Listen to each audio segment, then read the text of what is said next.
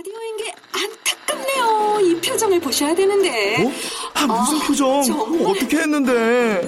KBS 라디오 7개 채널에서 제공하는 최고급 정보들을 사진과 기사 그리고 영상으로 확인하실 수 있습니다. 읽는 라디오 KBS 라디오 홈페이지 라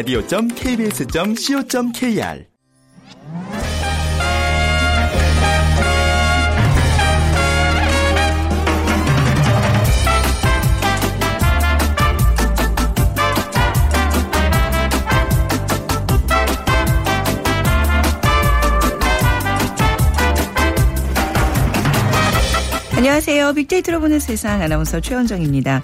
자, 오늘 분명히 장마철인데 비 예보는 중부지방에는 없고요. 무더위에 불쾌지수만 높아지고 있습니다. 이럴 때 스트레스 확 풀리는 매운 음식 떠오르게 되죠. 매콤한 낙지볶음, 얼큰한 김치찌개도 있고요. 또 대세가 된 매운맛 라면, 대표 길거리 음식 떡볶이 중에서도 인기를 모으고 있는 매운 떡볶이도 생각이 납니다. 이 불경기 때는 매운맛이 인기를 끈다 하는 얘기 들어보셨을 텐데요. 이런 매운맛 인기, 스트레스를 풀려는 소비 심리입니다. 그런데 요즘 디저트계에서는요, 매운맛에 이은 단짠 맛이 인기입니다. 단짠이라는 신조어가 생길 정도로 단맛, 짠맛에 대한 열풍이 일고 있는 건데요. 달고 짠맛을 번갈아 가면서 먹으면 더 많이 질리지 않고 먹을 수 있다는 의미를 담고 있습니다. 자, 잠시 후 빅데이터 insight 시간에 단짠이라는 키워드 빅데이터로 분석해 드리고요. 오늘 세상의 모든 빅데이터 시간에는요, 화제성 지수라는 주제로 얘기 나눠보겠습니다. 자, 오늘 빅퀴즈 먼저 드릴게요. 오늘이 바로 이런 날인데요. 시기적으로는 장마철인데 비가 없거나 비가 적은 날씨를 말합니다. 장마 전선이 평년에 비해 우리나라에 접근하지 않거나 활동이 약하면 이것이 되는데 우리나라가 북태평양 고기압이나 중위도 고압대에 중위도 고압대에 완전히 덮였을 때 많이 나타납니다.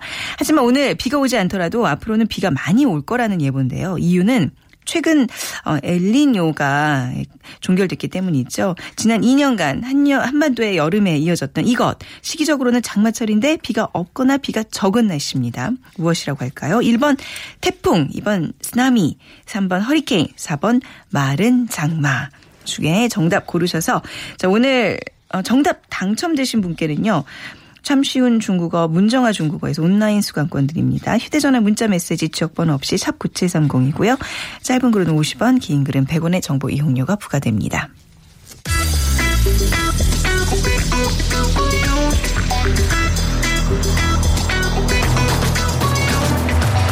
오늘 여러분이 궁금한 모든 이슈를 알아보는 세상의 모든 빅데이터. 다음 소프트 최재원 이사가 분석해 드립니다. 네, 세상의 모든 빅데이터 다음 소프트 최재훈 이사와 함께합니다. 안녕하세요. 네, 안녕하세요. 자, 오늘 뭐 방송을 조금 이제 하시는 어떤 뭐 관계자들은 아주 관심 있어 할 주제고요. 뭐 또 굳이 그렇지 않더라도 요즘은 그냥 일반 시청자들이요. 우리 얘기죠, 뭐 어쨌든 예, 뭐 시청자들. 시청률을 막 그 회사별로 다 꿰고 있고 이런 분들도 있더라고요. 네, 그러니까 네. 이만큼 관심이 많아요. 근데 요즘 그 이제 시청 형태가 이제 많이 바뀌면서 그런 이제 어떤 그 근거가 되는 지수들이 많이 변하고 있는데 그 얘기 좀 해보겠습니다. 네, 우리 지금 뭐 경제에도 지금 효율성을 많이 찾잖아요. 네. 그러니까 시청자들도 이제 효율성을 많이 추구하는 시대인 건 맞는데 현대인들 너무 바쁘게 살고 있잖아요. 우리 음. 네. 또 회사원들도 그렇고 학생들도 그렇고 이제 본방사수한다는 건 정말 사치로 느낄 수 있을 만큼의 어, 정말 어려운 일로 느껴질 수 있을 정도로 바쁜데 그러니까 그래서 이제 주중에 못 본 방송을 주말에 이제 몰아보기 한다거나 또 이제 요새는 뭐 출퇴근하면서 이 짧게 짧게 올라온 그 동영상들을 네. 그냥 스마트폰으로 이제 보시는 분들도 많고 그러니까 전반적으로 지금 방송들은 40대들을 많이 겨냥하는 그런 컨텐츠들을 만드시는 것 같아요. 음. 네. 그러니까 왜냐하면 이 40대가 그만큼 영향력이 있다라고 지금 볼 수 있는 거고 네. 예전에는 그 드라마 시청률을 잡기 위해서는 30대 여성을 잡아야 된다고 했거든요. 네. 그분들은 이제 하늘이 두 쪽이 나도 본방사수 하시는 아, 분들이어서 네네. 시청률이 나오는데 그러니까 그분들이 지금 40대 됐을 그렇죠, 수도 그렇죠. 있고 이제 네. 40대로 이제 예, 이제 그렇죠. 예, 옮겨간 거죠. 네. 그리고 또 지금은 40대를 잡으면 음. 그 20대들이 약간 40대들을 많이 좀 이렇게 팔로잉이라 그래서 좀 SNS 세상에서 좀 따라하고 이런 것들이 많이 있어서 네. 그러니까 지금 어디를 맞추기가 너무 힘들다 보니까 그럴 거면 이제 40대 맞춰 놓으면 음. 네. 그나마 좀 낫다라는 어. 부분도 되고 또 우리 그 아침마당 같은 경우도 시청자 평균 연령이 2005년 51세에서 네. 2015년엔 59세로 그러니까 그분들이 그대로 같이 늙어가는 거예요. 프로그램도 그렇고 시청자들도 그렇고. 맞아요. 네. 근데 이제 새로운 연령층은 들어오지 않고 네. 그러다 보니까 이제 거기에 대한 어떤 여러 가지 방송 제작하시는 분들의 고민들이 이제 많이 늘어나는 건데 음. 네. 50대들은 그런 것 같아요. 지금은 100세 인생을 바라보기 때문에 그 남은 여생을 예전처럼 이렇게 기다리시기보다는 남은 여생 동안 더 내가 많은 것을 배우고 음. 네. 하자는 욕구가 많이 있으셔서 교양 프로그램에 대한 관심도 50대 이상 분들 되게 많으시거든요. 네. 그러니까 지금은 이제 이런 것들에 대한 연령대별로 시청 욕구들이 다르기 때문에 이런 것들을 다 맞춰주기 위해서 뭐 네. VOD라 그래서 이제 내가 원하고자 하는 시간대에 보시고자 하는 그런 형태들을 많이 지금 찾고 계시거나 그러니까 지금 내가 원하는 시간에 방송 프로그램을 맞출 수 있는 것들을 네. 지금 많이들 고민하시고 그 네. 부분을 지금 지향하시는 것 같아요. 그러니까 이제는 잘 모르겠어요. 그러니까 이제 뭐 아침마당이나 이런 어떤 이제 같이 늙어가는 프로그램은 그냥 그 연세에 맞게끔 그 컨텐츠를 좀 거기에 막 오히려 막 이렇게 연령대를 넓히려고 하지 말고 그렇죠? 맞아요. 좀 그랬으면 네, 좋겠어요. 오히려 예, 그게 예. 정답인 것 같아요. 예, 네. 그리고 이제 젊은 사람 프로그램은 좀 따로 또 이제 음. 제작을 해서 또 거기 좀 특화를 좀 두고 네.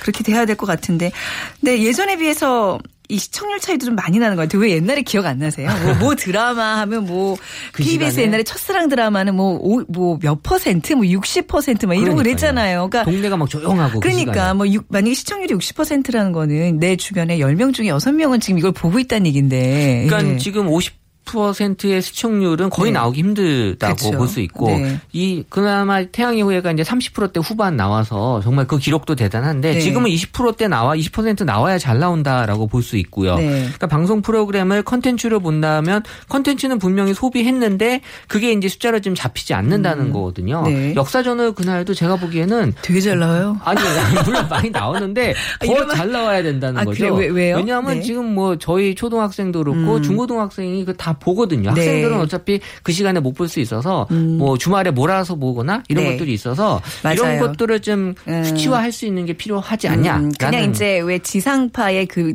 그 동시대에 봤던 그 본방을 사수했던 시청률이 아닌 그죠? 그렇죠. 뭐 네. 인터넷으로 찾아보거나 뭐 무슨 뭐 스트리밍으로 보는 뭐 이런 사람들을 다 이제 포괄을 해야 된다는 된다라는 얘기잖아요. 게 그분들도 계산을 해야 되는데 네. 지금 뭐 시청자들의 어떤 그 소비 형태들이 워낙 다양하다 보니까 네. 음. 그 부분이 지금 이제 약간 비어 있다라는 거고 어쨌든 중요한 거는 보편적인 공감대들이 많이 사라지고 있어서 모든 네. 세대나 모든 연령대들을 맞추기에는 정말 좀 어려운 부분들이 분명히 있다라는 네. 거죠.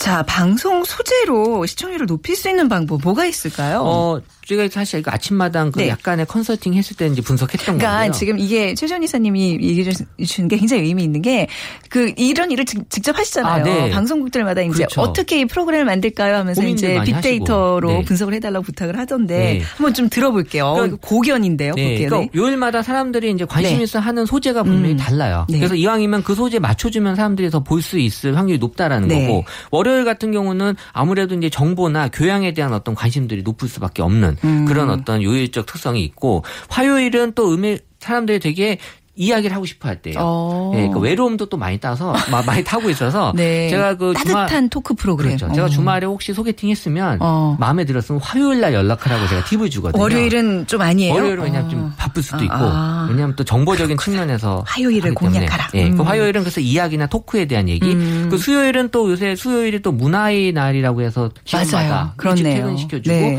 그래서 이제 그날 영화 보는 사람도 많아요. 수요일 날. 음. 그래서 문화에 대한 얘기. 그 목요일 날이 금요일보다도 더 사람들이 하고 싶은 걸 더 많이 찾는 날이 목요일이거든요. 그렇죠. 네. 그러니까 취미 활동들에 대한 얘기를 이제 목요일 날 좋아할 것 같고요. 금요일 날은 이제 말 그대로 이제 재밌는 얘기를 이제 목- 음. 금요일 날 하는 그러니까 이런 것들이 사람들의 취향이 좀 바뀌 어지면서 네. 이런 것들을 맞춰줄 수 있으면 어차피 사람들한테는 더 좋은 반응을 보일 수 있다라는 거죠. 네. 음, 어, 진짜 이런 거 좀 맞아 떨어지는 게 예전에 그 뭐 문화 프로그램 같은 거 뭐 수요 기획 뭐 해가지고 이제 수요일 정도에 많았던 것 같고 맞아요. 요즘 네. 예능들도 금요일 오후에 금요일. 많이 포진이 되잖아요. 네. 그리고 지금 보니까 제가 하고 있는 이웃집 찰스도 화요일 이야기 토크 이 영역이거든요. 제가 드린 자료를 이렇게 했을 수도 있어요. 아, 그 전부터였나요? 원래부터 아, 화, 네. 화요일에 하고 있었으니. 아, 네, 뭐 그럴 네. 수 있죠.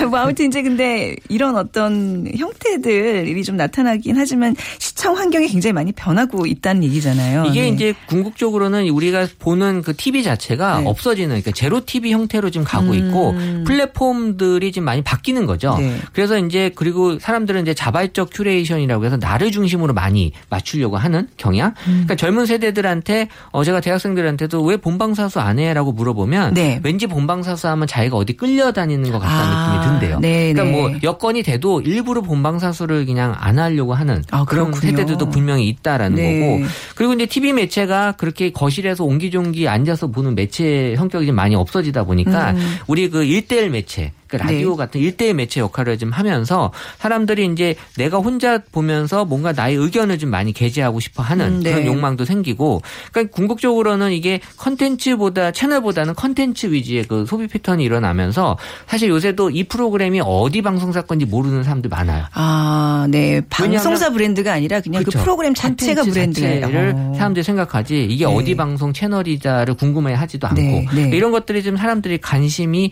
달라지고 있다라는 음. 거고 그런 프로그램에 대한 관심의 표현을 내가 글로도 남길 수 네. 있고 동영상으로 볼 수도 있고 네. 또 동영상 보다가 좋아요도 할 수도 있고 아. 댓글도 남길 수 있고 그러니까 이런 것들을 좀 다 수치화해서 이 프로그램에 대한 가치를 좀 새롭게 만들어 놓자라는 게 이제 화제성 지수의 어떤 의미거든요. 화제성 지수, 네. 저- 정말 그 저도 이제 아이를 키우면서 느끼는 건데 터닝 메카드 아이들 너무 좋아하잖아요. 어, 맞아요. 네. 그 이제 막 뭐 찾아보고 뭐 VOD로 보고 이제 이러는데 그 보니까 KBS TV도 안 해. 하더라고요. 몰랐죠? 몰랐어요. 그러니까 네. 이제 그 또래 아이들이 컸을 때는 이 시청 환경이라는 게 완전히 달라질 것 같아요. 본방을 그럼요. 통해서 어떤 프로그램을 평가한다는 것 자체 가 이제는 의미가 없어질 것 같은데 그래서 점점 시청률이라는 지표 사실 방송국에서는요 이 시청률 0.1 다- 등락에 따라서 울고 아, 정말 된다고요. 얼마나 네. 다음날 그 시- 저는 시청률부터 봐요 사실 이제 제가 프로그램 그래야죠. 하면 네. 근데 이제 그게 의미가 없어진다는 얘기잖아요 어떻게 맞아요. 바뀔까요? 그러니까 시청 환경이 변했다는 건 이제 시청률이 갖는 의미도 지금 달라져야 된다라는 거고 네. 기존의 그 피플 미터 방식이라고 해서 이제 본방 사수는 TV 시청률이 갖고 있는 어떤 특성들이 반영이 됐지만 지금은 음. 이제 그 TV가 갖는 특성이 달라졌다라는 거고 그래서 이제 실시간 개념이 아니라 비실시간 개념으로 이제 컨텐츠 프로그램에 대한 어떤 영향력을 수치 화하자라는 건데 그럼 이제 얼마나 많은 데이터를 갖고 분석을 하느냐 네. 또 얼마나 많은 데이터의 그 정합성을 보느냐가 이제 좀 중요한 이슈가 되는 거고 중요한 것은 어쨌든 이런 사람들의 어떤 반응을 지금 보겠다라는 측면에서 지금 화제성 지수라는 게 의미가 있다라는 거죠. 네, 화제성 지수.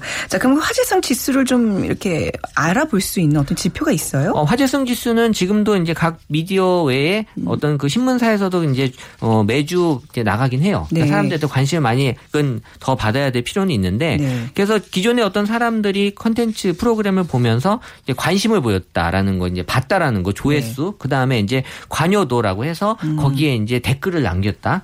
또 그리고 이제 참여도라고 해서 직접 내가 글을 새로 남기는 네. 이 세 가지 관점에서 어, 어떤 그 컨, 프로그램에 대한 어떤 가치를 이제 매기는 거고 이런 것들을 갖고 이제 우리 그 주가 지수처럼 네. 각 프로그램별로 이제 새로운 숫자가 나타나고 그런 것들이 이제 시청률하고는 다른 지표. 그러니까 음. 시청률을 대체할 수 있는 지표가 아니라 시청률을 보완하는 지표로. 네. 그러니까 지금은 이제 광고도 사실 시청률로 좀 이 산정하기엔 좀 어려운 부분들이 많이 있다고 해요. 그러다 음. 보니까 이제 이런 컨텐츠를 중심으로 한 그런 어떤 가치 있는 지표들을 많이 좀 찾고 있는 것 같아요. 네. 자, 분명히 이제 우리가 뭐 간단하게 얘기를 나눠봤지만 이 뭐 시청 률로 이제 이렇게 대변되는 어떤 사람들이 많이 보냐 안 보냐의 관심도의 지표가 분명히 바뀌고 있어서 이제 화제성 지수라는 게 이제 새로 이렇게 나오고 있다는 얘기를 이렇게 정리를 할수 있는데 자, 앞으로 또 계속 또 변할 거예요. 지금도 이렇게 정말 하루가 다르게 변하고 있지만 또 뭐 1년, 2년 후에는 또 완전 다른 어떤 환경이 되지 않을까 싶거든요. 어떻게 보세요? 방송 그 환경? 네. 중요한 건 지금 생산자 중심에서 소비자 중심으로 네. 분명히 바뀌고 있다라는 거. 우리 그 라디오라는 그 기기를 마지막으로 본 게 기억이 잘 안 나잖아요. 어, 집에 라디오라는 건 지금. 이제 네. 없어졌지만 네. 기계놈만 없어졌지 라디오가 없어지지 않았거든요. 음. 그러니까 라디오라는 기능은 우리 그 뭐 팟캐스트라는 걸로 진화가 됐거나 네. 아니면 그 다른 매체 속으로 들어가 있거든요. 음. 마찬가지로 TV도 지금은 이제 라디오처럼 이제 1대1 매체가 되면서 어, 어떤 기기로서의 의미가 아니라 다른 플랫폼 안으로 이제 들어가면서 네. 그것 것들에 대한 활용도가 많이 높아진다라는 거고 네. 그러니까 라디오도 예전에는 그 틀어놓고 여럿이서 들었었다고 하더라고요.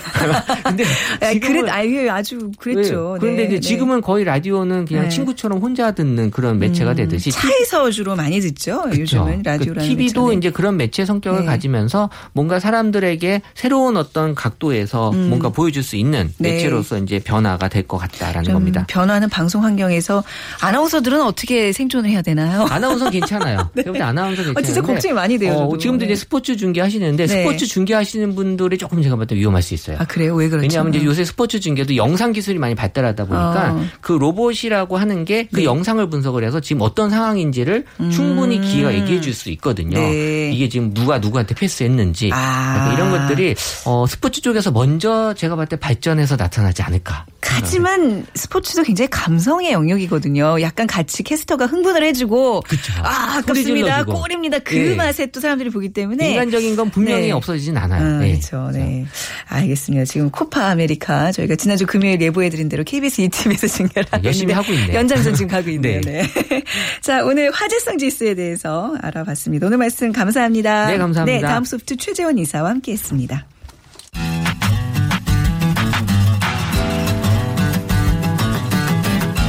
마음을 읽으면 트렌드가 보인다. 빅데이터 insight. 타파크로스 김용학 대표가 분석해드립니다. 네, 타파크로스 김영학 대표 나오셨어요. 안녕하세요. 안녕하세요. 네. 자, 오늘 빅퀴즈 다시 한번 부탁드리겠습니다. 네, 오늘이 바로 이런 날인데요. 네. 시기적으로는 장마철인데 비가 없거나 비가 적은 날씨를 얘기합니다. 장마 전선이 평년에 비해서 우리나라에 접근하지 않거나 활동이 약하게 되면 이것이 되는데요. 우리나라가 북태평양 고기압이나 중위고, 중위도 고압대에 완전히 덮여 있을 때 많이 나타난다고 하네요. 음.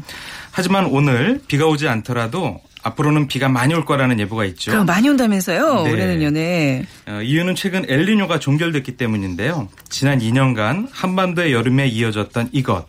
시기적으로, 시기적으로는 장마철인데 비가 없거나 비가 적은 날씨를 무엇이라고 할까요? 입니다.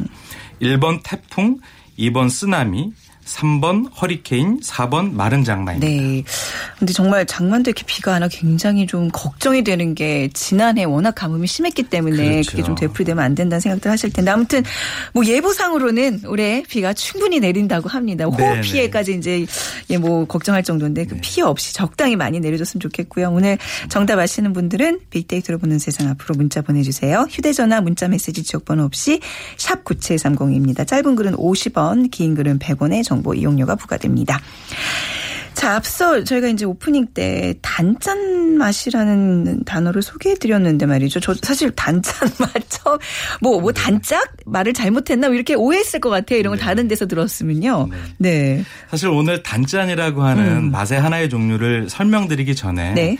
저희가 올 상반기 마지막 주잖아요. 그래서 어. 예, 벌써 이제 6월도 그러네요. 끝이고 어, 네. 전혀 그 생각을 못 했는데. 네. 오, 올해 좋네요. 절반을 보내면서 어. 우리 소비 트렌드를 관통했던 네. 요인들 몇 가지를 조사를 한번 해 봤어요. 네네. 그러니까 일전에도 소개 어, 소개해드렸었는데 저희가 밀레니얼 세대라는 음. 세대적 특징을 설명드렸었고 그리고 불황이 장기화되는 장기 불황에 대한 설명 그리고 1인 가구가 증가하는 요소에 대해 설명을 드렸는데 네. 이런 것들이 복합적으로 어우러져서 하나의 트렌드를 만든다는 것이죠. 네. 이 밀레니얼 세대의 그럼 가장 큰 특징이 디지털 native라고 할 수가 있습니다. 네, 약 네. 18세에서부터 36세에 있는 분들은 모바일 device를 아주 일상적으로 사용을 음. 하게 되고 이런 모바일 device를 사용하면서 그 안에 흐르는 정보를 쉽게 접할 수가 있게 되고 네. 또 이미지를 공유하는 SNS 같은 것들을 즐겨 생활하면서 비주얼적인 부분들을 굉장히 크게 느끼게 음. 그쵸. 되죠. 네. 기업 입장에서는 이런 소비자들을 설득하기 위해서는 굉장히 주의 깊게 마케팅을 해야 됩니다. 음. 네. 그래서 소비자들이 정보를 온라인상에서 서로 많이 실시간으로 공유하고 그런 것들이 다른 사람들의 브랜드라든지 소비 선택에 영향을 음. 미치고 이런 것들이 조금 이따 설명드릴 단짠에도 어우러지게 어, 되고요. 그래요. 네. 1인 가구가 증가하면은 먹거리라든지 아니면 잠 잘거리 이런 주거시설 같은 것들도 그런 트렌드하고 다 맞물려서 네. 해석이 될 수가 있고요. 불황이 깊어지면 절약을 하거나 아니면 음. 가치 소비를 하는 것이 일반화된 패턴인 거죠. 네. 이런 과정에서 이제 단짠이라는 것이 올해 상반기를 주도했던 네. 하나의 미각 트렌드가 되는 것인데요. 그렇군요. 이렇게 또 깔끔하게 정리가 되는군요. 네.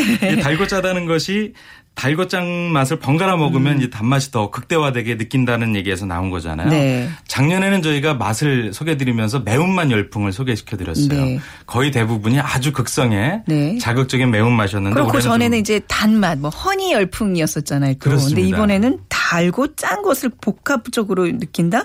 전 약간 어떤 의미인지 잘 아직도 좀 잘 모르겠어요. 네, 네. 그래서 일단 정량적 네. 분석을 한번 해봤는데요. 2016년도 상반기가 작년 동기간에 비해서 이런 단짠 맛에 대한 언급량이 약 355% 이상 성장했었습니다. 네.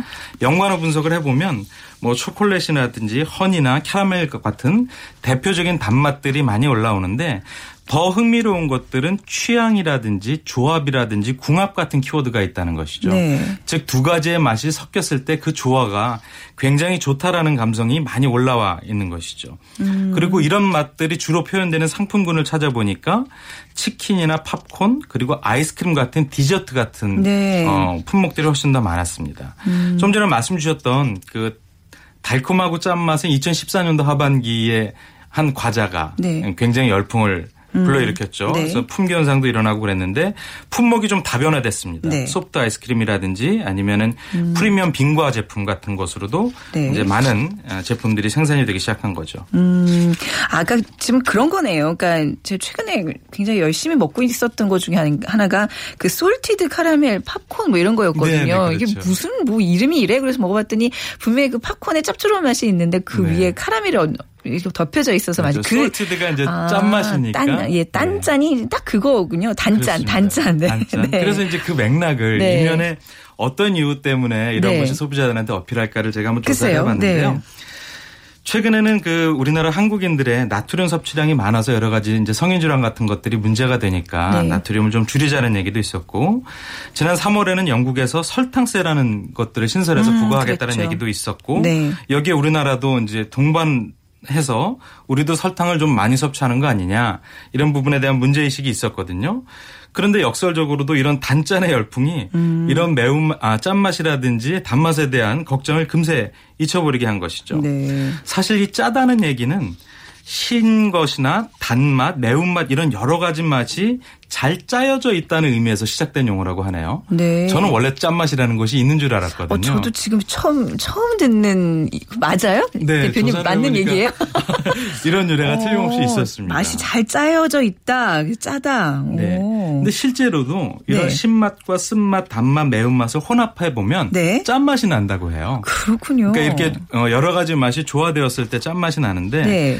그러다 보니까 이런 소금 같은 것들을 조금만 넣어도 웬만한 음식에서 다른 향신료가 필요 없을 정도로 알맞은 간이 되잖아요. 그죠. 감칠맛을 나게 해주잖아요. 그. 소금이라는 게. 어. 꼭 필요한 첨가물인데 네. 이 소금이 단순히 소금의 역할만 하는 것이 아니라 설탕과 만나면 음. 네. 이 설탕의 단맛을 아주, 아주 극대화시키는 상승 효과를 불러일으킨다고 해요. 네. 실제로 그런 사례가 우리 일상에서 굉장히 많은데요. 토마토 주스 갈 때 소금을 넣으면 토마토의 단맛이 강조되거든요. 뭐 그렇죠. 그런 거군요. 설탕에 재운 것보다가 소금을 뿌리거나 어. 한여름에 수박에도 소금을 조금 뿌리면 맞습니다, 맞습니다. 이 수박의 네. 단맛이 아주 크게 어. 느껴지는 것이죠. 케이크 굴 때도 약간 그 반죽에다가 소금 넣어야지 단맛이 또 이렇게 맛있어지고 다 맛있는 단맛이 나거든요.